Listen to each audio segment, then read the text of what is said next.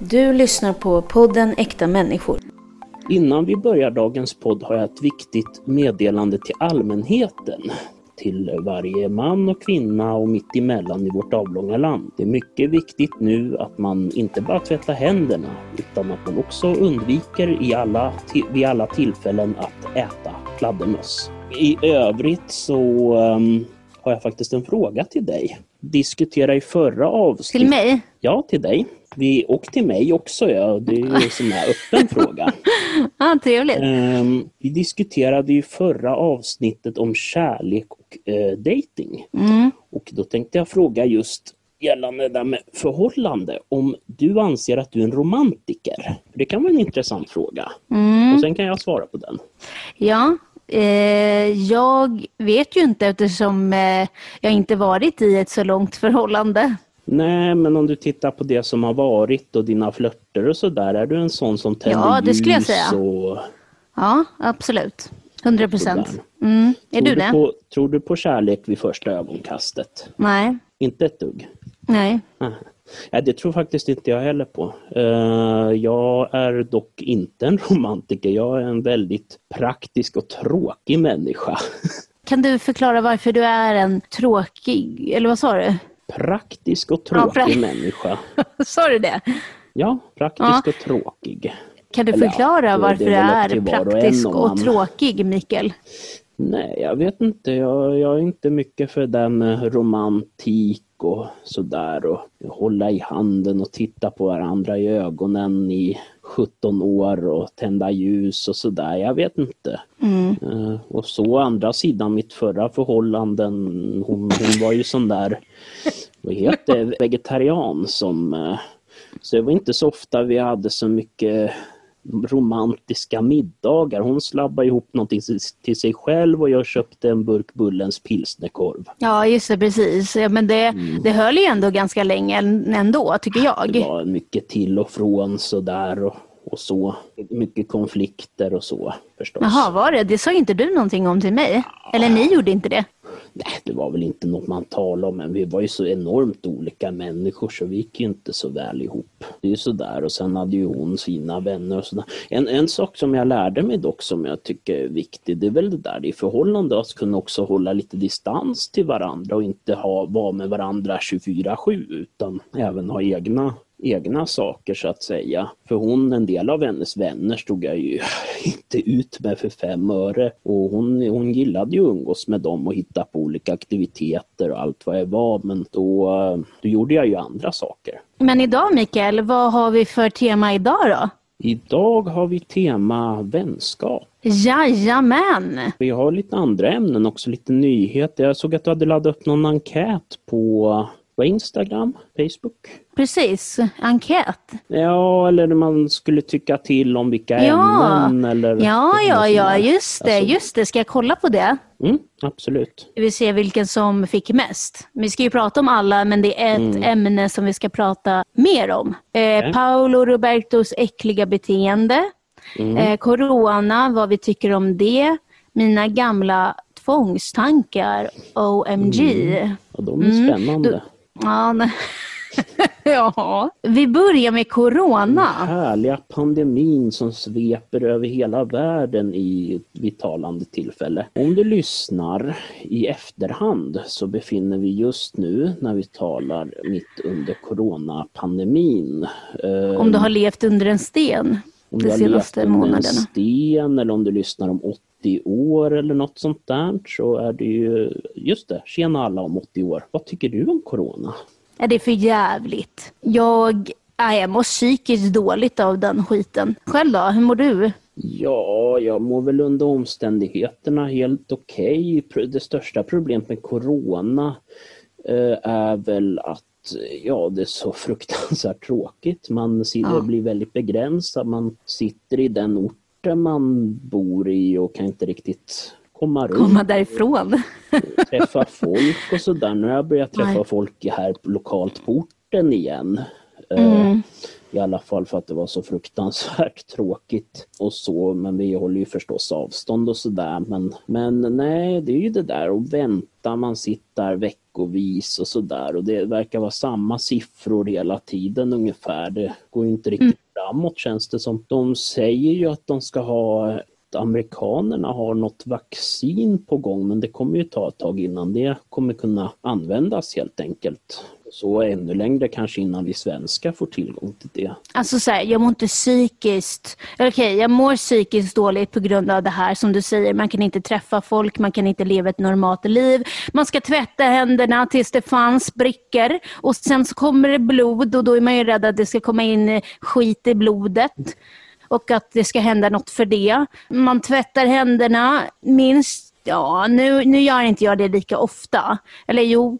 Nu har ju handspriten och det har ju hjälpt väldigt mycket för att jag tror att det är tvålen som torkar ut händerna som fan. Mm, ja, det, kan jag det, det, är så här, det blir så här sjukligt till slut. Man tvättar händerna och så tar man i handtaget. Så just det, jag har, inte gjort, jag har ju inte gjort rent handtaget. Jag måste göra rent handtaget för fan. Då måste jag gå och tvätta händerna igen. Sen gå och spraya det där. Sen tog man ju telefonen. Just det, helvete, jag har ju inte gjort rent telefonen. Gå och tvätta händerna igen. Jag kan väl erkänna själv att jag inte riktigt så pass noggrant. Jag brukar inte rengöra handtagen. Jag gjorde det först när, när, när jag började. Första då, gången. då, då hetsade ju farsan igång mig, för han är ju hypokondriker och så. Så då sprayade jag alla handtag och, och så. Nu nöjer jag mig med att spraya händerna efter att ha varit på affären och sådär. Ja, jag var hos skomakaren då, för att jag behövde fixa någonting där. Då var det redan en person där inne och jag tänkte lite så här, ska jag verkligen gå in? För just äh, hos skomakaren i alla fall här så är det väldigt liten lokal. Mm. Så att då gick jag in, men jag, så, jag, jag höll i alla fall en meter i avstånd och jag var bakom den här personen mm. som var framför mig. Mm. och, ja, och då stod jag där liksom, jag kände bara okej, okay, det här klarar jag liksom, och kommer en jävel till då, då flyger den ut eller så flyger jag ut, eller båda. Kom faktiskt en person med sitt barn och då tänkte jag, nej, kom inte in med ditt barn, för att det är ju så att barn kan ju gå med det här utan att ha några symptom alls. Och människor ja. äldre också. Men jag, har, jag, jag vill inte säga någonting så här att det, det är så, utan jag har bara fått höra att barn generellt kan bära på corona utan att veta det i mm. större utsträckning än vad vuxna gör. Ja. Och eh, så då var ju den här föräldern, han var väldigt duktig liksom. Han stod faktiskt utanför och väntade tills vi hade fått vår hjälp där inne så att han kunde gå in. Men sen kom det faktiskt en annan då med fyra stycken barn till. Och han var ju på väg in. Och då blev ja, ju jag shit. Ja, så tänkte jag så här, men gud, du kan inte gå in nu när vi står här inne och du ser att det är en som står utanför. Då kanske du ska vänta. Han gick in helt enkelt. Och då blev ju han som stod där. Han bara, ursäkta mig, kön börjar faktiskt här ute. Han bara, äh, vad sa du? Mm, kön börjar här ute och vi ska följa restriktionerna som vi har fått. Mm. Uh, och då så sa han, ja, jag jobbar ju inom vården så jag vet hur svårt det är. Okay. Och då kände jag liksom, om du jobbar inom vården, vadå vet hur svårt det är, vad snackar du om? Och då är det svårt att följa reglerna då, eller? Eh, och då sa mm. den här personen som stod utanför, han bara, ja, men om du jobbar inom vården då ska du föregå med ett gott exempel. Okej. Okay. Eh, och då började de tjafsa där ute och sådär, och då tänkte jag, yes, skönt. Mm. eh, men det är också så här... Man märker hur folk är olika där, hur de följer de här restriktionerna som finns. Hur upplever du, Mikael? Upplever du att folk följer de här? Ja, det är väldigt sisådär måste jag faktiskt säga. Mm. En del människor följer det alldeles utmärkt och sådär, men sen finns den där minoriteten av människor som verkar helt, antingen att de rent demonstrativt skiter i det eller att de är, verkar ovetande eller att de inte tänker på det. Jag vet inte vilket, men folk som sådär helt inte verkar bry sig alls utan ställer sig jättenära bakom en eller går jättenära förbi en eller sådär och, alltid, och ska vara väldigt nära helt okända människor. Det, det är väldigt märkligt tycker jag. Så där, även, även om det inte skulle vara en pandemi så är det väl inte så kul att stå i närheten av okända människor. Jag tycker nej. Inte, i alla fall. Ja, ja, nej, det inte jag heller. Det känns obekvämt. Det känns sådär, nu är man i någons privata sfär. Nu vill jag nog helst gå några steg bakåt så att jag inte mm. är där. Mm. Men en del verkar inte ha den känslan riktigt. Det värsta i det här tycker jag är att man inte får träffa sina nära och kära, vänner et cetera. Men det värsta, värsta tycker jag är att de människorna som går bort hade inte behövt att gå bort, förstår du? Mm. Jag menar, även om folk är äldre och sådär, så är ju det människor också. Det är ju en människa bakom varje siffra liksom.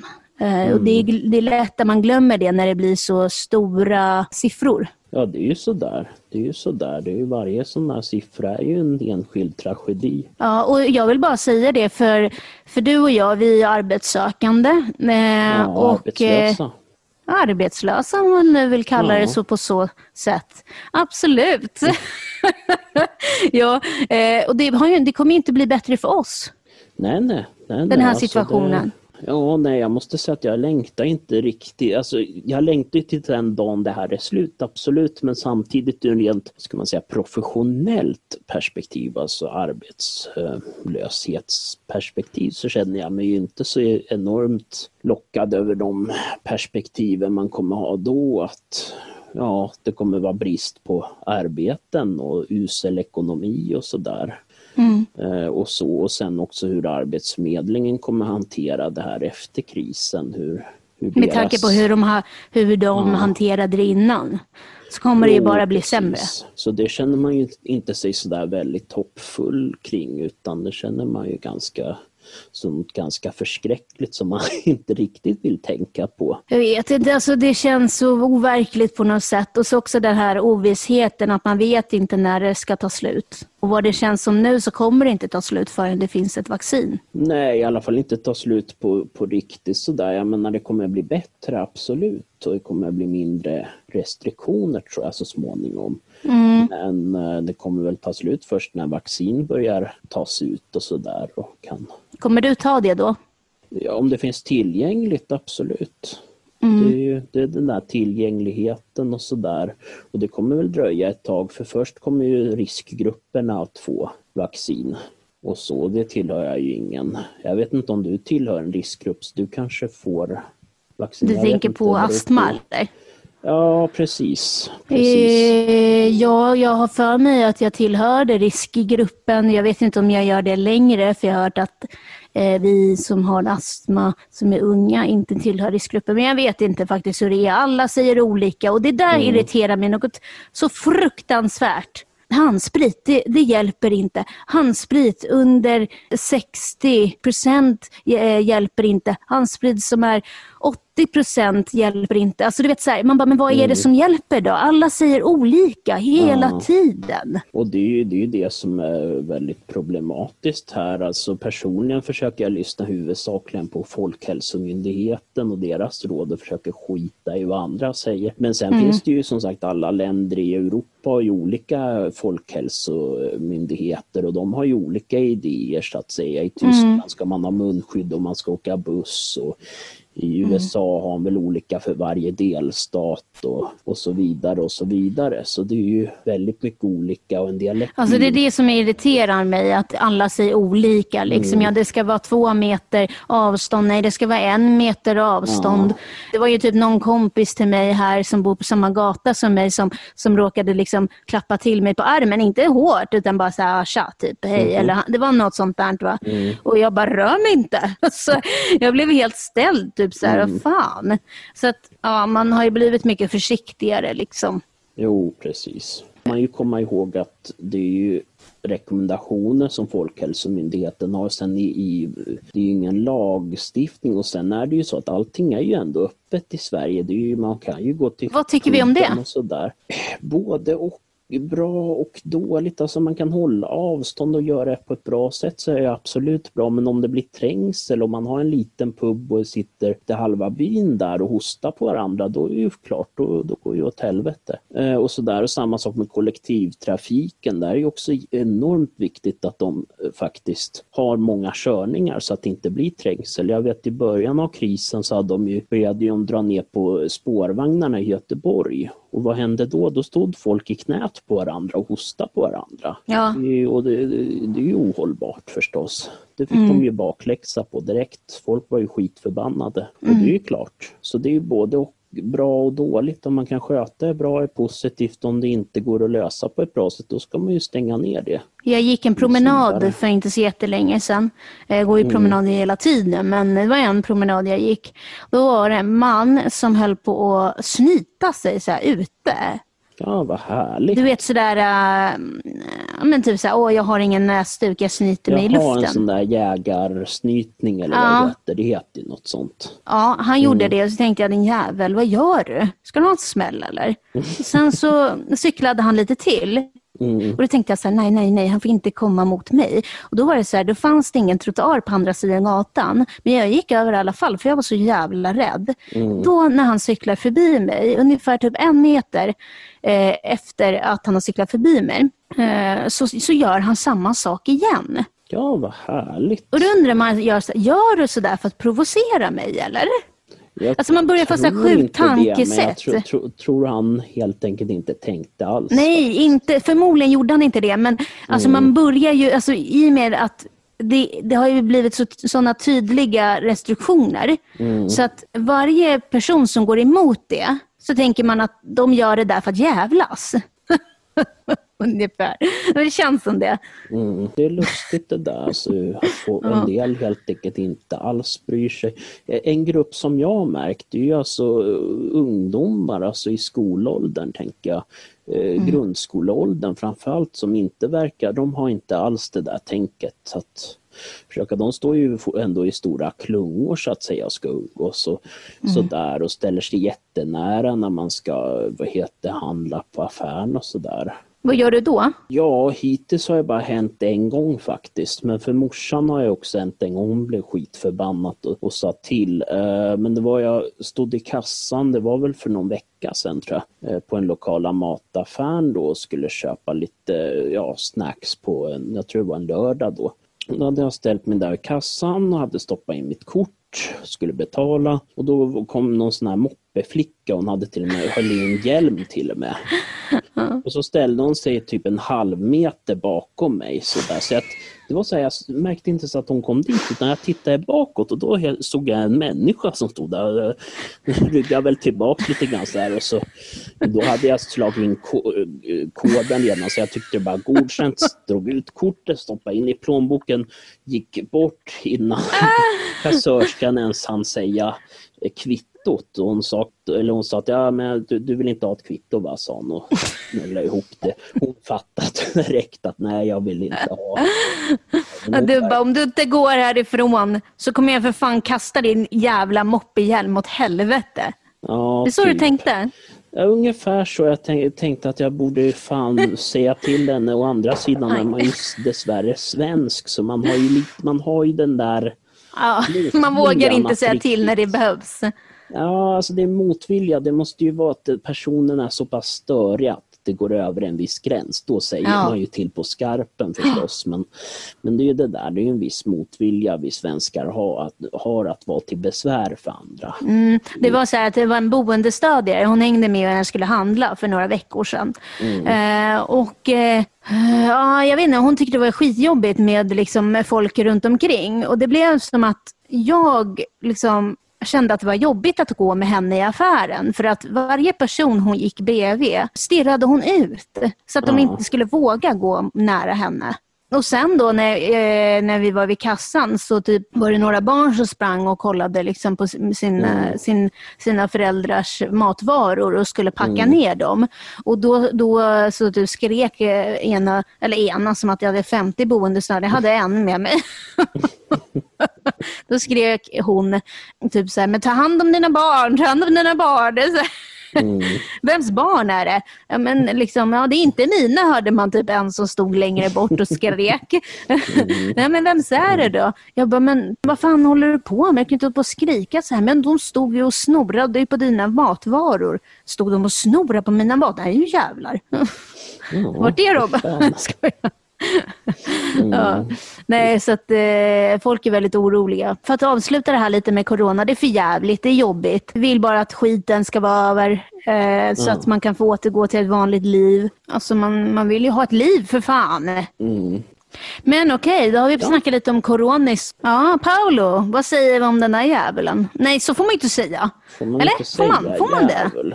Jag vet inte, det är ju din åsikt alltså. Det är ju, ja. Du kan ju säga att du tycker att han, det han har gjort är jävligt svinigt. Och det är ju fullt, fullt godtagbar åsikt. Tror du, Mikael, att det är första gången han har gjort det?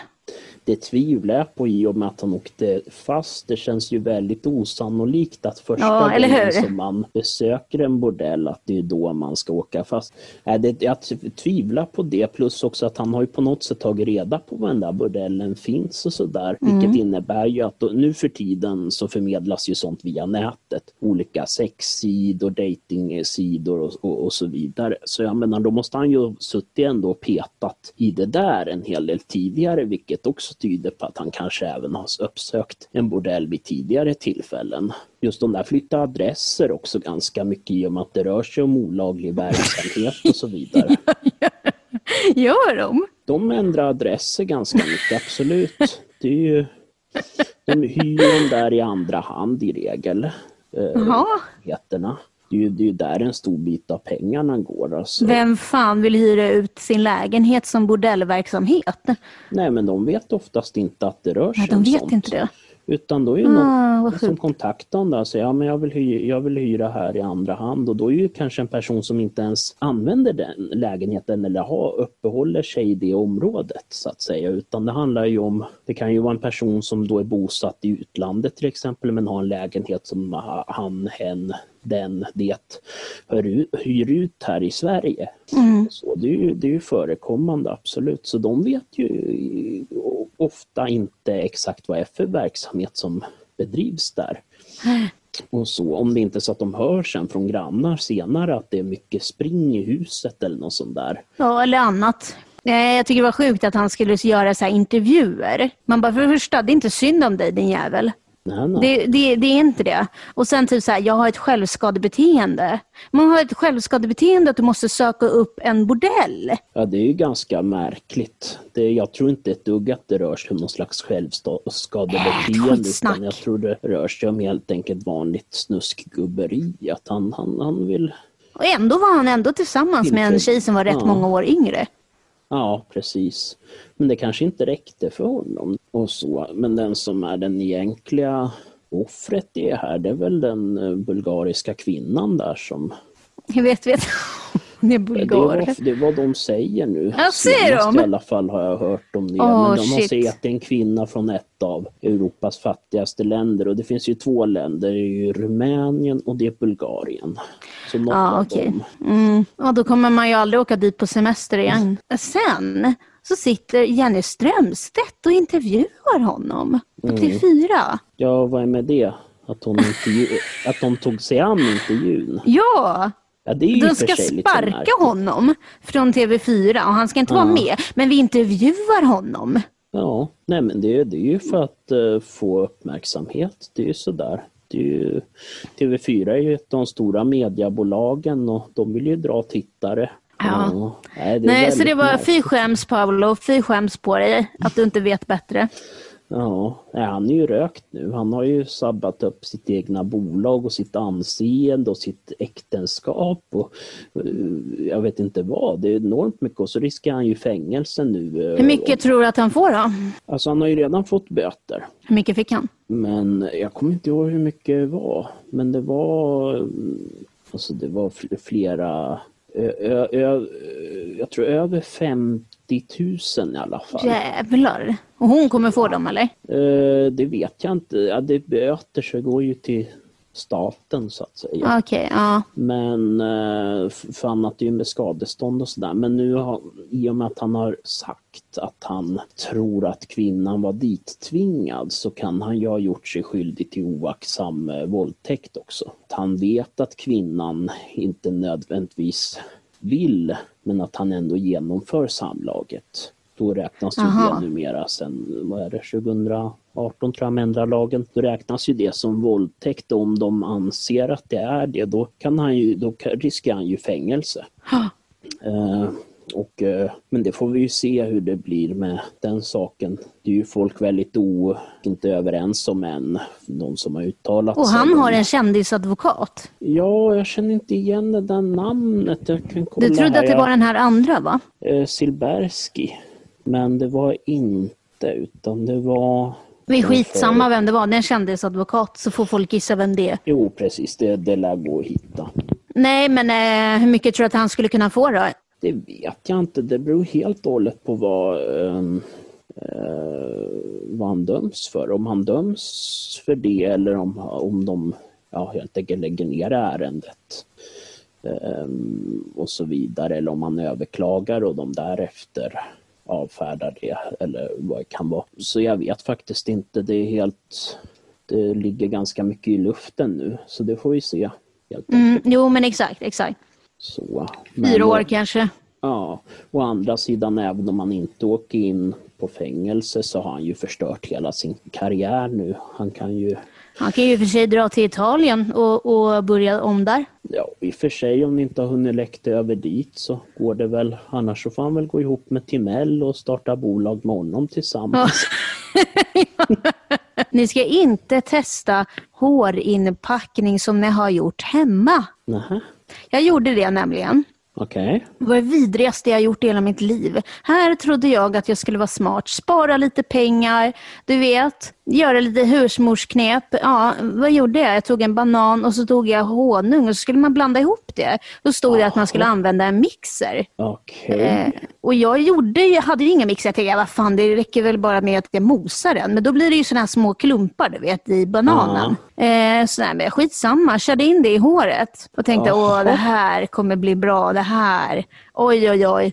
Och vad hände när jag går in i duschen? Det går ju för fan inte att skölja av skiten. Det var så svint då i håret. Nej, det var för jävligt. Men Mikael, vad skulle jag göra? Jo, jag tog en kam och borstade ut det.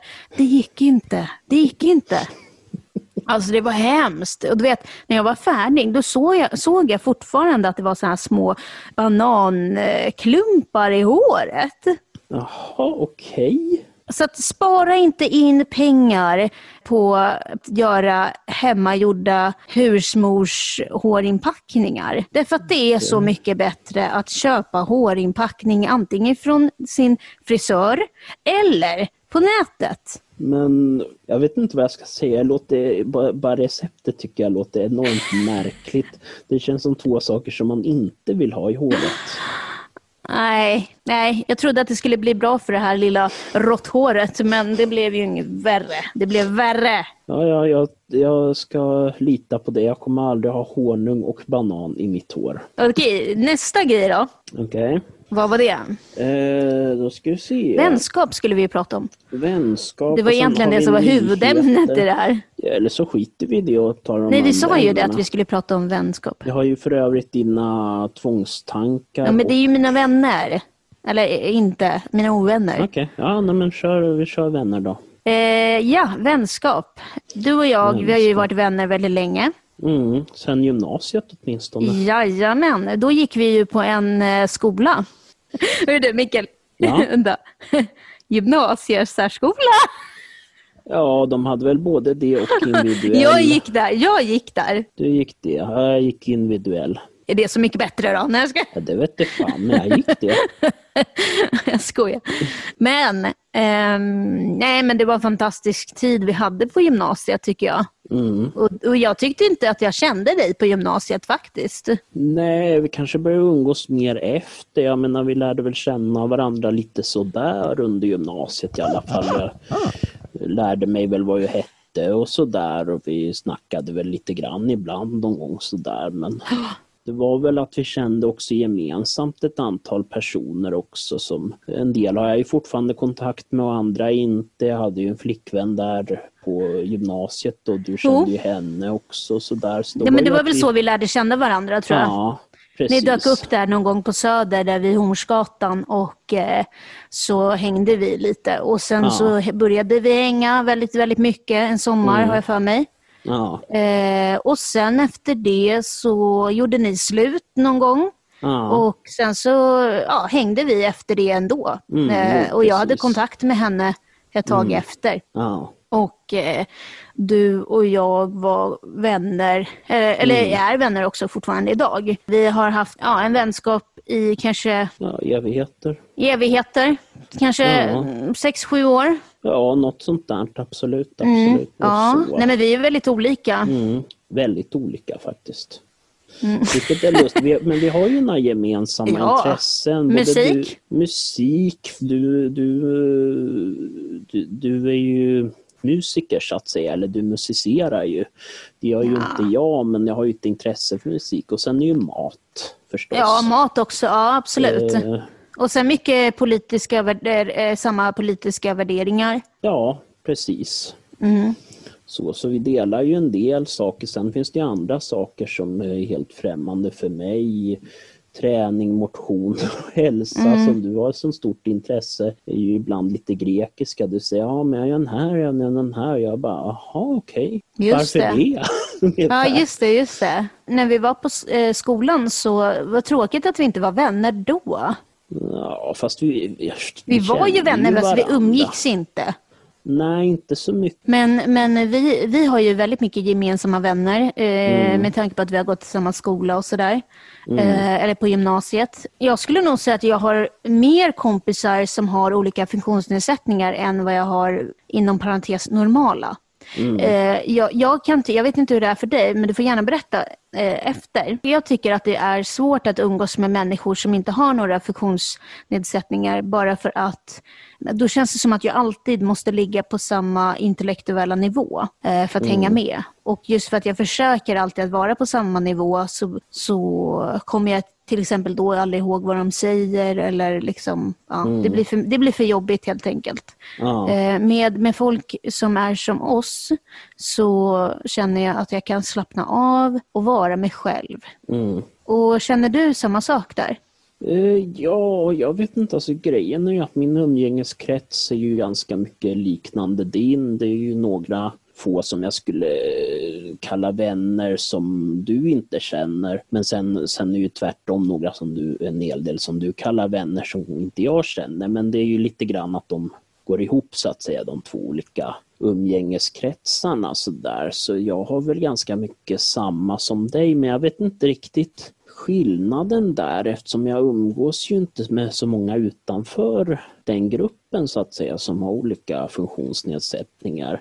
De som jag känner som inte har det mer bara ytliga bekanta eller folk jag har träffat lite grann via arbetet och sådär. Och så det är ju inte folk som jag umgås regelbundet med utan det är ju mer folk som jag hälsar på om jag träffar på, på, på byn och så. Jag tror personligen att jag skulle kunna funka i båda kretsarna. Sen kanske man är lite mer öppen om man är med andra som har olika. Ja, eller hur? Man kan liksom prata lite mer om så här, ah. vad man tycker är jobbigt och sådär. För jag är ju, men, men, men jag tycker att det är väldigt skönt att kunna vara öppen med det som jag har svårt för. Nej, men det är väl det också att man, just också att man delar en del, hel del historia också. Man har ju olika vänskaper och mm. man beter sig ju inte likadant med alla. Nej, nej, det är ju klart. Det är klart. Faktiskt. Även fast mm. jag gärna vill umgås med dem som är så lik mig själv som möjligt. För att jag ska liksom kunna vara mig själv så mycket som möjligt. Så är det ju också skönt att kunna ha människor som är lite mer annorlunda än vad man själv är. Det, det, vissa det, det. människor svär jag mer med. Vissa ja. människor beter jag mig lite mer vuxet med. Och vissa andra beter jag mig lite yngre. Okej. Okay. När det kommer till mig, svär du mer eller mindre? När, när... Jag tror att jag svär mer med dig. Och det är för att jag själv svär som en borstbindare. Absolut.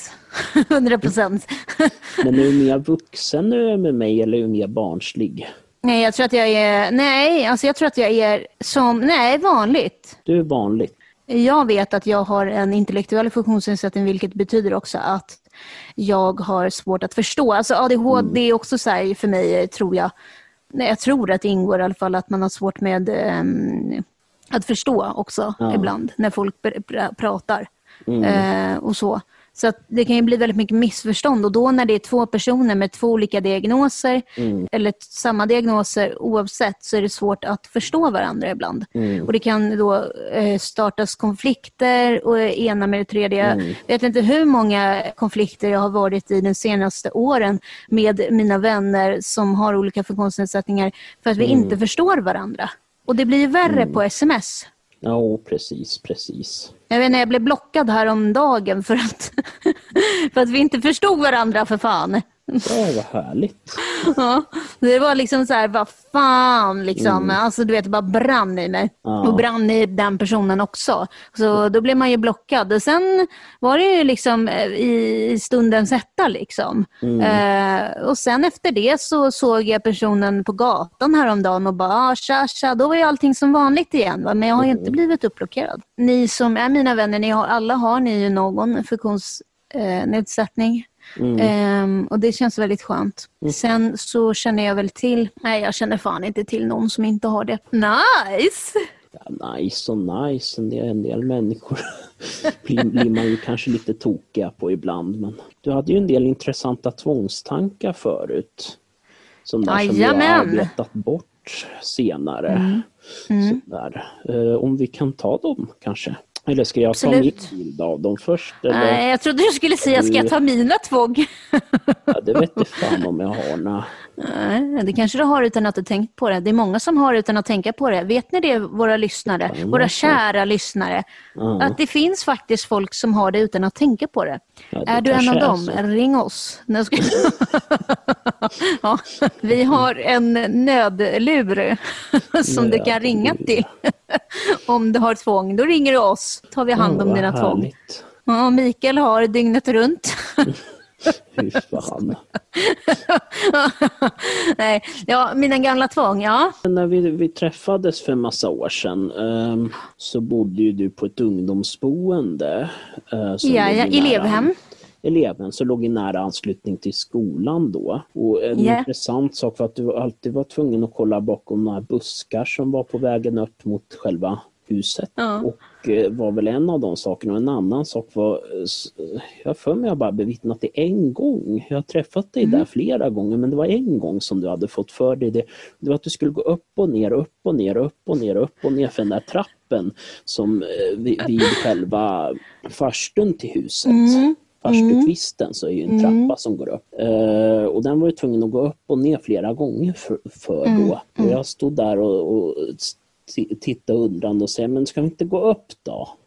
Då tror jag du sa lite irriterat, ja men jag måste göra det här. Det är väl det ena. Och sen det andra har jag för mig... Uh, var nu skulle på kvällen då, så hade du alltid någon egen tid med personalen då skulle Boendestö- ha... eller så här, elevhemsstödjare, heter det så? Jag vet inte vad det heter faktiskt. Ja, det Men, var sån här, man hade då sån här eh, personal som var ansluten ja. till eh, elevhemmet. Medarbetare av något slag. Nej, det är väl inga medarbetare. Jag jobbade ju inte med dem. Nej, men det jag tror de brukar kalla det för det. I alla fall personal på boendet kan vi säga. Boendepersonal. Ja. Elevpersonal. Elevpersonal. Hur, hur som helst så ja. hade du någon slags grej att du hade något enskilt, du hade frågor och svar. Och sen vid mm. någon senare fick jag, då gick du in till den där, stängde dörren. Jag för mig, då var jag fortfarande ihop med mitt ex då, så då satt vi väl i någon soffa och hångla eller något sånt i, i vänt. Jag fick lära mig senare att det alltid var samma frågor och alltid samma svar. Jag har aldrig fått reda på förrän kanske nu vad är för, för uh, frågor och vad är för mm. svar. Har du vet du frågorna eller? Nej, jag, det är det jag inte vet. Det är därför ja. jag är lite nyfiken. Ja, det, um, ja. Och sen nu var klar där inne, då öppnade dörren och var hur nöjd som helst och på lägga i. Ska vi börja med de första tvångstankarna? Ja, alltså grejen är så här, Mikael, något som inte du vet, som jag kan berätta för dig. Okay. Att de här tvångstankarna började ju på högstadiet tror jag, när det började sättas press i skolan på mig. Då började de här tvångstankarna och jag kommer ihåg att det var jättejobbigt. Eh, det började ju med sån här van, eller vanliga, det började med, med det här hypokondrin liksom. Mm. Ah, tänk om jag är sjuk, tänk om jag har det här, tänk om jag har den här sjukdomen. Och nu såg jag på, jag vet inte, jag såg något så här program om, om ah, bröstcancergalan, och så började jag ju då fjorton år känna på sina egna bröst och liksom, ah, det är ju jättestor sannolikhet att jag skulle ha det som fjorton år liksom. Mm. Knappt några bröstens. Mm. Eh, Så att då började det väl där. Och sen så började det från det till det andra, till det andra, till det andra, till det andra liksom. Det var också så här, ett tvång som jag hade var att jag skulle stå på ett ben. Aha. Och jag blev ju grym på att stå på ett ben. Jaha. Vet du hur länge jag kunde stå på ett ben, Mikael? tjugo minuter? En halvtimme. Halvtimme till och med? Mm. Tills, började, tills det började liksom göra så ont i typ arslet. Så jag var tvungen att sätta mig ner. Och sätta mig ner typ i en minut. Och sen bara ställa mig upp igen och göra samma sak. Aha, okay. Så det var ett problem liksom. Mm. Uh, och i början då trodde jag ju på det här att ja, men om jag inte gör det här så kommer någonting att hända min familj. Mm. Eller någonting kommer hända mig. Eller att jag kommer göra någonting mot min familj som jag absolut mm. inte vill göra. Alltså det är så här ologiska tankar som man får. Mm. Ehm, och det var så här asjobbigt, kommer jag ihåg. Och jag led som fan. Och mina föräldrar led. Morsan blev ju skitförbannad. Jag stod och liksom höll på och skulle välja vilken gaffel jag skulle ha. Och det, mm. den gaffeln som kändes rätt, den skulle jag ta. Men det tog ju ett tag innan. Så jag höll på att skramla där i besticklådan.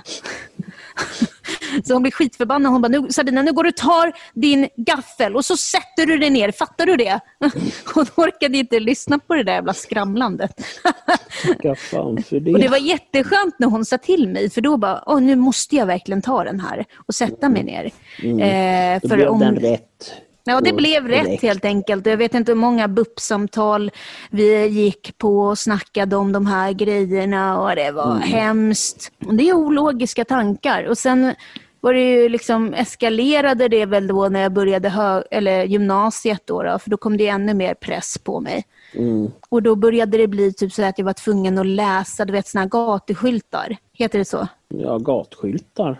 Gatu- ja, där det står vad det heter. Gatuadresser. Ja, jag var tvungen att läsa dem flera gånger, typ fyra gånger. Och det är alltid så här, alltså nummer. Mm. Jag ska alltid räkna liksom. Okej, jag ska läsa den fyra gånger. En, två, tre, fyra. Därför det är jämnt. Mm. Okej, då vet jag det. Tack. Eh, och det, det var alltid så. Det var sådana konstiga saker som att jag skulle liksom kolla i trädgården för att... Ja, på elevhemmet där då, så att det inte var någon där som inte skulle vara där. Jag vet inte varför jag tänkte så, men det var ju helt, helt mm. osannolikt. Varför skulle det ens vara någon i trädgården liksom? Ja, och om jag hittade någon jävel där hade jag ju sprungit där som fan, kan jag säga. Mm. Men jag hittade någon där då, fan. Ja. Oj, hade jag inte fan. kollat där igen, kan jag säga. Mm.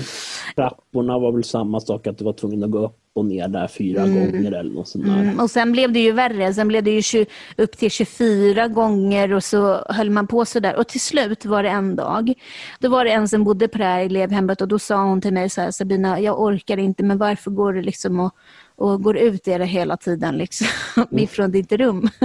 Mm. Jag, för det var ju så här knarrigt på golvet, så jag försökte liksom ja, smyga det, ut. Mm. Försökte smyga ut där, och det gick ju inte. Och till slut så sa han så här: jag blir jättestörd när du går ut ifrån ditt rum så där på kvällarna liksom. Mm. Och då visste inte de att jag hade de här tvångstankarna liksom, att jag var tvungen att liksom, eh, liksom kolla så att allting var okej och liksom, mm. ja, jag vet inte. Det var bara att jag var lite tvungen att kolla på vissa sådär. Kolla på vissa saker ett visst antal gånger. Mm. Eh, annars skulle det gå till helvete. Annars så skulle någonting hända mig eller min mm. familj. Det är ofta så här de som är nära mig som jag mm. är rädd att något ska hända. Mm, ja. Eller var rädd att någonting skulle hända. Mm. Eh, och så kommer jag ihåg att när hon sa det till mig så insåg jag att det här var ett jättestort problem. Och mm. att eh, jag blev väldigt begränsad i min, i min eh, vardag. Och då måste man ju söka hjälp för det. Mm. Jag är alltid sån här person att om det är någonting som jag funderar på och som, som kan hjälpa mig att liksom komma vidare i livet, så vill mm. jag gärna ta den hjälpen. Och då så sa min mamma så här: Sabina, jag har sett någonting eh, att eh, det finns något som heter K B T. Mm. Kognitiv beteendeterapi handlar om att man ska ändra sitt beteende, man ska ändra mm. sitt tankesätt. Och det här var ju jättebra, för det var faktiskt en K B T-terapeut som jobbade, eller hon utbildade sig mm. och de är oftast mer på hugget än vad de andra är. De, de vill ju verkligen göra det bästa. Alltså, nu ser inte jag att de andra inte är det, men de, de som är under utbildningen, det känns som att de eh, tenderar att eh, ah, vara extremt seriösa och vill göra allt rätt. Jo. Och eh, så var det här på habiliteringen också, vilket var fantastiskt. För ibland så är det så att om man har någon funktionsnedsättning så kan det vara svårt att förklara en hel, hur en hel vardag ser ut för en. Mm. Eh, och då, då var det fantastiskt att man kunde få göra det på habiliteringen. Mm. Och eh, jag gick där ett halvår och allting handlade egentligen om att jag inte skulle göra de här eh, mm. tvångshandlingarna. Och eh, man börjar med de små sakerna som kanske var... Man fick ju göra en skala, liksom, ja, är det här jobbigt, är det här inte jobbigt, från en skala ett till tio. Och, ja, började med de små tvången och sen jobba upp sig. Och det slutade med att idag eh, så är jag ungefär tvångsfri, tänkte jag säga. Eh, tvångstankefri. Det mm. kan ju vara så här att man kan ha tvångstankar på olika sätt. Det kan vara att man måste ta på saker några gånger, typ mm. fem, sex gånger eller en, två, tre gånger för att det känns bättre. Och ibland kan tvångstankar vara att man eh, har ett återkommande tankar som man sitter och ältar.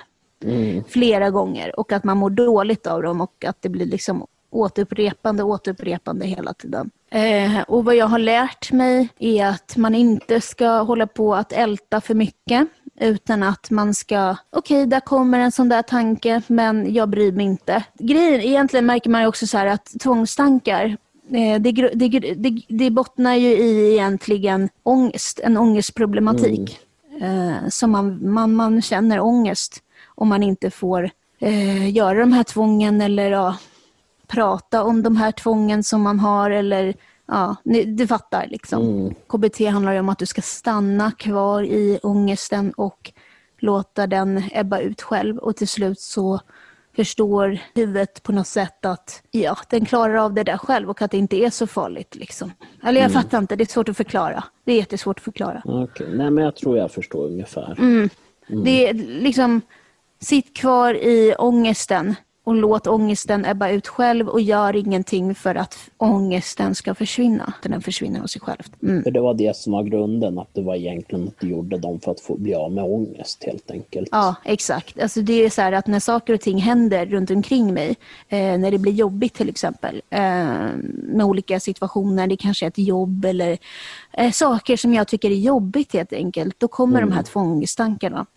Och idag är det väl inte att jag behöver gå och ta på saker och ting, det har jag inte. Men jag har ju en, ja, en förmåga att älta saker i hundra år. Jo, jo och, det vet jag. Ja, och eh, tvången kan vara också att jag kanske tror att jag är rädd att jag ska bli sjuk eller något sånt här uh, hypokondriskt tänk. Men eh, jag har blivit av med de här uh, tvången att ta på saker och ting och stå på mm. ett ben. Då. Det är jätteskönt. Mm. Mm. Så den där, den där K B T-terapeuten, det var nog den bästa K B T-terapeuten jag någonsin har haft. Hon var jättebra. Vad härligt. Frågorna och svaren då? Ja. Där, um... där var ju ett annat beteende, om jag får leka lite amatörpsykolog här. Där är ju ett beteende att du har en tvångstanke eller tvångshandling på något sätt som involverar en till person. Som Jajamän. Ska bekräfta någonting. Hur funkade allt det här? Och, mm. ja. Jag vill veta. Ska jag berätta? Ja, jag är nyfiken. Jenny... Eh, nej men så här. Eh, jag är ibland rädd för att saker och ting ska hända. Mm. Eh, och då, då var jag väldigt rädd för eh, ja men tänk om, att, tänk om jag skulle göra illa min familj, eller tänk om jag skulle göra illa någon som jag verkligen älskar. Mm. Alltså, och, det, och det vet jag att jag skulle aldrig hela mitt liv göra det. Jag skulle aldrig göra det. Men jag får den tvångstanken. Och mm. den plågade mig så förbannat jävla mycket. Så jag var tvungen att liksom säga till personalen att fan, kan inte du svara på de här frågorna? Och det var en jävla massa med frågor. Ja men det var från eh, typ så här, ja men... Tror du att jag skulle göra det här? Nej. Säger du det för att vara snäll? Nej. är du säker? Ja, och du säger inte det för att jag ska bli glad eller så här. Du är, nej. Mm. Eh, och så var, du vet, de här tvångsfrågorna, eh, de upprepade ju sig och de blev värre och de blev längre och längre och längre. Och till mm. slut så bara så var det ju så här, det var ju så här jobbigt för personalen också. Tacka för de typ så här, nej, men de visste ju fan inte vad de skulle svara till slut. Nej. De visste ju det, men om de svarade fel då fick de fan sitta där en timme till alltså. Mm, så att de var ju jävligt noga med att de svarade rätt. Om de inte ville sitta där halva natten. Mm. Eller att jag kommer och knacka på deras jourdörr och bara, hej, men du svarade inte på min fråga sist, du sa något konstigt. Jag bara, gå och lägg dig. Nu gjorde ju inte jag det, men... Mm. Jag skulle gott och väl kunna gått och knacka på dörren. Så att det var mm. frågor och svar. Men det var och det samma var den frågor sist... och svar så, varje ja. gång. Ungefär, ja, de utökade ju. Så ibland så kunde jag ju fråga mer. Så från fem frågor till kanske trettio frågor. Åh herregud, stackars människor. Men de fick ju betalt. Ja, ja, men ändå, vad fan. Den värsta tvången, det värsta tvånget var ju när de skulle behöva kolla med mig på Robbie Williams. Det var inte riktigt tvång. Ja, och det var tvång, det beror på hur man ser det. Det var inte tvång från min sida, eller ja. Det var nog tvång från din sida. Nej, men de, de eh, gjorde det glatt. Tills den dagen när jag eh, visade, visst, vet ni, vet ni, jag har faktiskt pratat med Robbie Williams på Instagram. De bara, va? Har du? Jag bara, ja, jag satt ju för fan i soffan eh, och pratade med honom. Så här. De bara, va? Mm. Mm. Så det var lite mm. roligt. Ja, just det, men det kommer jag ihåg. Han får mig skicka någon klipp till mig. Ja, han är så rolig. Min mamma bara, varför ringer han dig? Vad fan ringer han dig för? Men, nej, men han ringer alla på sin eh, för Instagram. Inte alla, men många. Han ringer många på Instagram. Så här. Men varför gör han det? Nej, men fan vet jag, fråga honom. Du ville komplettera med någonting. Ja, precis. Jo, men det här med tvången. Jag fick lite tvång. Och att jag behövde berätta lite mer tvång. Du fick ett tvång att du behövde berätta lite mer tvång. Vad trevligt. Ja. Jo, men det är så här också att det här var ju en väldigt jobbig period i mitt liv. Mm. Då jag liksom inte visste så mycket om det här. Nej. Jag visste ju att folk kunde ha så här, men jag visste liksom inte att jag var en av dem. Nej. Och att jag trodde typ att jag var knäpp. Okej. Okay. Och att jag var ganska, eller jag visste ju att andra hade det, men det kändes som att jag var själv med det. För att varje gång jag var med någon så var det som att jag försökte liksom undvika att göra de här tvångsgrejerna. Och det var eh, ganska exempel, ansträngande kan jag tänka mig. Ja, till exempel ta på saker tre gånger. Det är alltid tre eller fyra eller fem. Ja, så börjar man att räkna liksom. Mm. Så att, eh, det var jättejobbigt. Så när jag var med vänner och sådär så, så försökte jag undvika att göra det. Mm. Eh, men då till exempel om jag gick in på toaletten så kunde jag göra någonting där. Okay. För att då såg ju ingen mig. Mm-hmm. Vad kunde det vara då? Att du pillar på spegeln tre gånger eller något sånt där? Ja, men till exempel om jag går på toa så kanske jag var tvungen att ta ner toalocket tre gånger lite försiktigt bara för att inte någon skulle höra det. Mm-hmm. eh, och sen typ kanske kolla på mig själv tre, tre gånger så här. Fram och tillbaka, fram och tillbaka. tillbaka. Ja, vad roligt för dig. Så det var jättejobbigt. Mm. Eh, och eh, ja, alltså jag hade ju liksom massor. Mm. Som jag höll på med, och till slut blev det ju så att jag kunde inte gå någonstans utan att göra eh, saker, alltså de här tvången, jag kunde typ inte gör, gå någonstans utan att komma på saker jag skulle göra. Mm.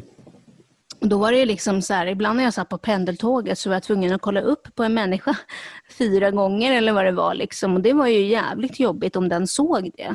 Ja. Alltså det var jättejobbigt att liksom kolla under sängen tre gånger innan jag gick och la mig. Mm. Oh, det var hemskt alltså.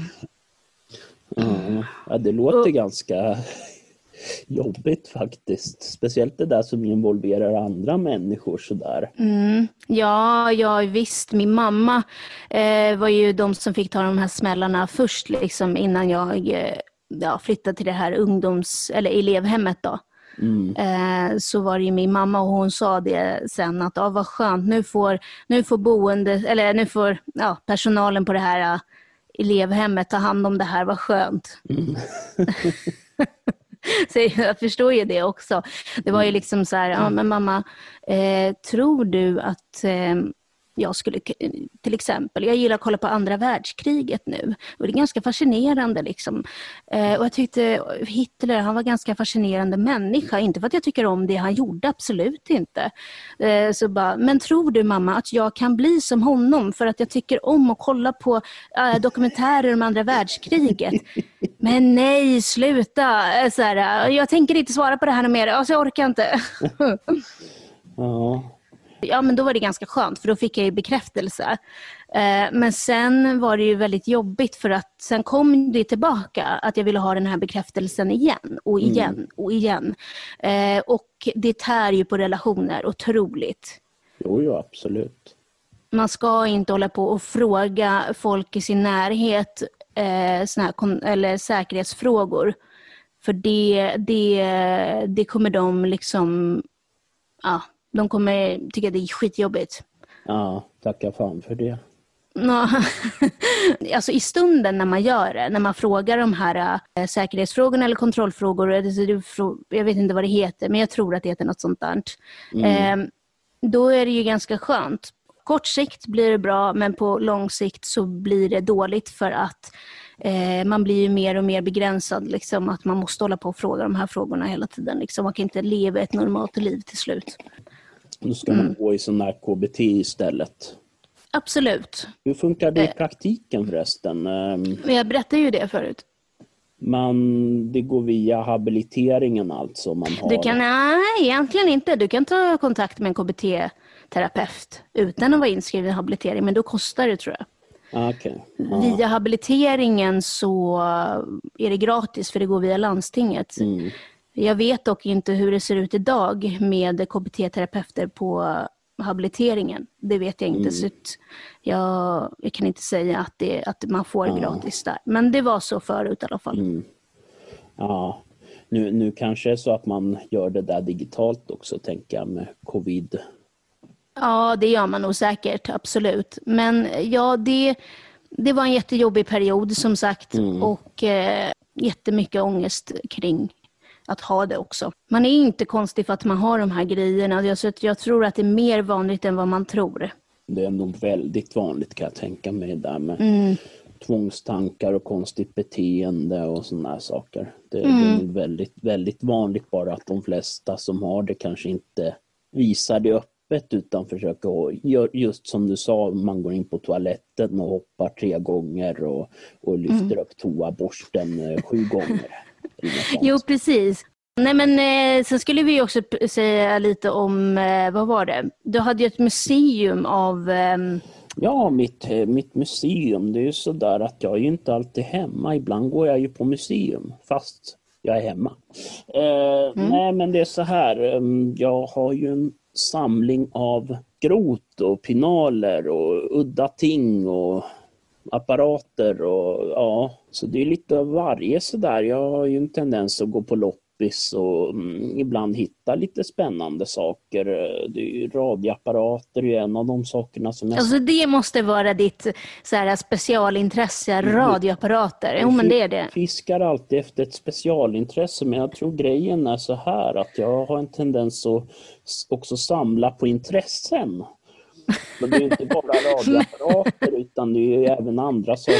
Kameror eh, mm. har jag en samling av. Ja, du är ju en extremt skicklig fotograf. Ja, extremt skicklig och extremt skicklig vet jag fan. Men, men jag är en hobbyfotograf, absolut. Jag fotar och härjar. Och, och framkalla själv. Ja, det, det gör jag ju också. Jag har ju en liten, vad ska man säga, mörkrums-setup så jag kan kommentera tvättstugan. Och berätta vart den är. Till, nej, men jag kan göra om tvättstugan till ett mörkrum. Jag har en sån här förstoringsapparat och lite sånt där.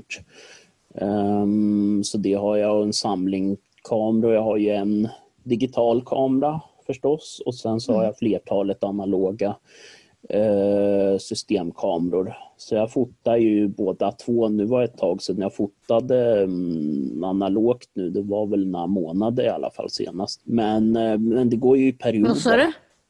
Det var några månader senast jag fotade Aha. analogt. Det går i perioder. Ibland så får man lite dille och då laddar man ju en kamera med film och så går man ut och fotar lite grann. Och så, så det är ett intresse. Sen är ju um, gamla radioapparater. Jag har en samling. Det är, Vad är det, det som är så speciellt med gamla radioapparater, Mikael?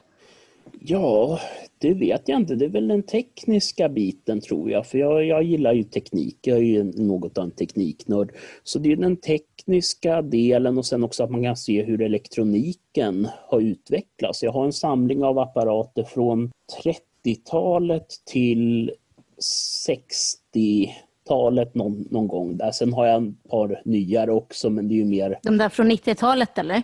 Nej, jag anar från sjuttio- och åttiotalet där, eller sjuttiotalet, men det är ju mer alltså bruksapparater som, som man har för nödfall, som man har laddade med batterier ifall det skulle bli strömavbrott och så där kan man ju lyssna på, på radio från mm. dem, men det är ju, räknar jag inte riktigt som är i samlingen. Men sen har jag ä- även ett antal äldre apparater som även jag faktiskt använder eh, regelbundet. Jag har en liten apparat här i gillestugan i bakelit från början av sextiotalet någon gång eh, som jag faktiskt brukar lyssna på. Jag lyssnade på den igår senast.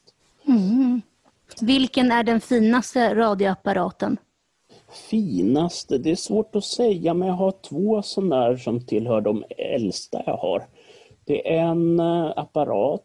Det är, varumärket är Orion, jag tror inte de finns längre, så, som är från tillverkad omkring nittonhundrafyrtio eller nittonhundrafyrtioett. Så den är tillverkad mitt under världskriget, alltså i Ungern av alla ställen. Jaha. Ungern var ju faktiskt ett av de länderna som deltog i världskriget på axelmakternas sida, alltså Tysklands sida då. De, men det som är intressant är att den är tillverkad mitt under världskriget och ändå en ganska påkostad apparat. Man märker inte att den är tillverkad under en tid där det var brist på egentligen allting. Och mm. den låter väldigt bra också. Jag har, just nu har jag den kopplad till en skivspelare så jag kan lyssna på skivor genom den. Och det är väldigt, väldigt fint ljud. Den har en väldigt stor högtalare så man får en där väldigt eh, djupa basen också. Så det är ju en av de favoriterna jag har. Jag ska väl tillägga också att min, de radioapparaterna jag har, jag köper ju radioapparater och eh, reparerar och re- restaurerar också. Byter ut defekta komponenter och sådär och försöker se till att de fungerar. Och, och Får jag säga en grej bara? Ja. Jag bara säga det. Att... Mm. Eh... Vänta, vad var det? Jag har tappat. Du har tappat det. Vänta, nej det var något jag skulle säga där. Någonting om att jag är nördig. Nej, men nej, nej. Jag kom på med mina tvång. Aha, dina tvång. Apropå radioapparater. Ja, precis, förlåt. Men det är så här sjukt att jag kommer på det nu. Och då måste jag säga det. Och det är inget tvång att jag måste säga det här. Men, du är men säker jag bara på känner, det? Ja, men jag... jag ja. Jag tror det i alla fall, eller jag vet inte. Men nu känner jag i alla fall att jag behöver säga det här. Bara för mm. att det ska bli rätt. Och det är att jag har fortfarande så här ibland när jag gör saker att jag måste räkna. Mm. Eh, att det kommer upp i huvudet. Okay. Alltså om jag ska ta ett glas vatten så blir det så att jag räknar hur många gånger jag sköljer det. Men det är inte meningen att jag, att jag ska räkna när jag sköljer det utan det bara blir. Mm. För att det blir som per automatik. Att mm. det kommer upp i huvudet liksom. Ja. Ja, det var det jag ville säga. Okej, okay, ja. Så jag tror det jag fick... där är också ganska spännande när du köper saker. Mm. Gamla saker, att ibland kan det ju vara riktiga fynd. Ja. Och eh, ja, som, som kanske inte har så jättemycket värde just nu och mm. inte kanske då, men om flera år så kanske de har ett värde. Ja, alltså det är ju sån där, det kommer ju antagligen stiga i värde, i alla fall vissa apparater och sådär när de blir allt mer sällsynta. Eh, mm. Just idag om man vill börja samla på radioapparater så så är det ju en alldeles utmärkt tid just eftersom det finns en bra tillgång och priserna är ju ännu inte så pass höga, så man kan ju fynda, och ibland kan man fynda riktigt gamla apparater också från trettiotalet även tidigare och så, och framförallt också just nu så är ju femtio- och sextiotalsapparater kan man ju få väldigt bra billigt pris på. Mm, mm. Och så, och där finns det även en hel del reservdelar tillgängligt fortfarande. Så en, en fredagkväll till exempel när du är hemma, mm. eh, så korkar du upp ett glas vin eh, eller öl kanske du dricker. Jag vet inte vad du dricker, men... Eh, öl och vin oftast. Ja, precis. Och mm. eh, då kan du kanske göra det och samtidigt sitta och hålla på med din... Eller sitta och hålla på och mecka med... Heter det mecka? Nej, nej, nej, nej, nej. Det heter det inte. Ja, då, ja, får, då alltså, du jag skulle sitter... säga felsökning eller reparation. Ja. Men, ja. Nej, men det händer ibland. Sitter och håller på det med dina... Äh, radioapparater. Är det det du skulle kunna göra en fredagkväll? Det händer ibland. Då går jag ut till verkstaden i regel. Ibland tar jag med en öl ute, så sitter jag och, och härjar med någon radioapparat. Och det händer ju att man fastnar där. Man fastnar i, i, i det arbetet man håller på med. Oftast byta ut olika komponenter och, och, och testa rör och um, även testa apparaten. Se vad... Försöka felsöka den, se vad, vad för olika spänningar där och vad... Det är så jävla fascinerande det här. För mm. att i och med att jag själv inte tycker att det är jätteintressant eh, så mm. tycker jag det är så jävla kul att du tycker att det är ja. intressant och att nej, men ett av dina stora intressen, det är jättespännande att lyssna på tycker jag. Mm. Jag vill bara säga så här, varför jag inte frågar så många frågor nu mm. eh, kring, kring det här ämnet, så är det för att eh, det blir väldigt invecklat där och jag hänger ja. inte riktigt med.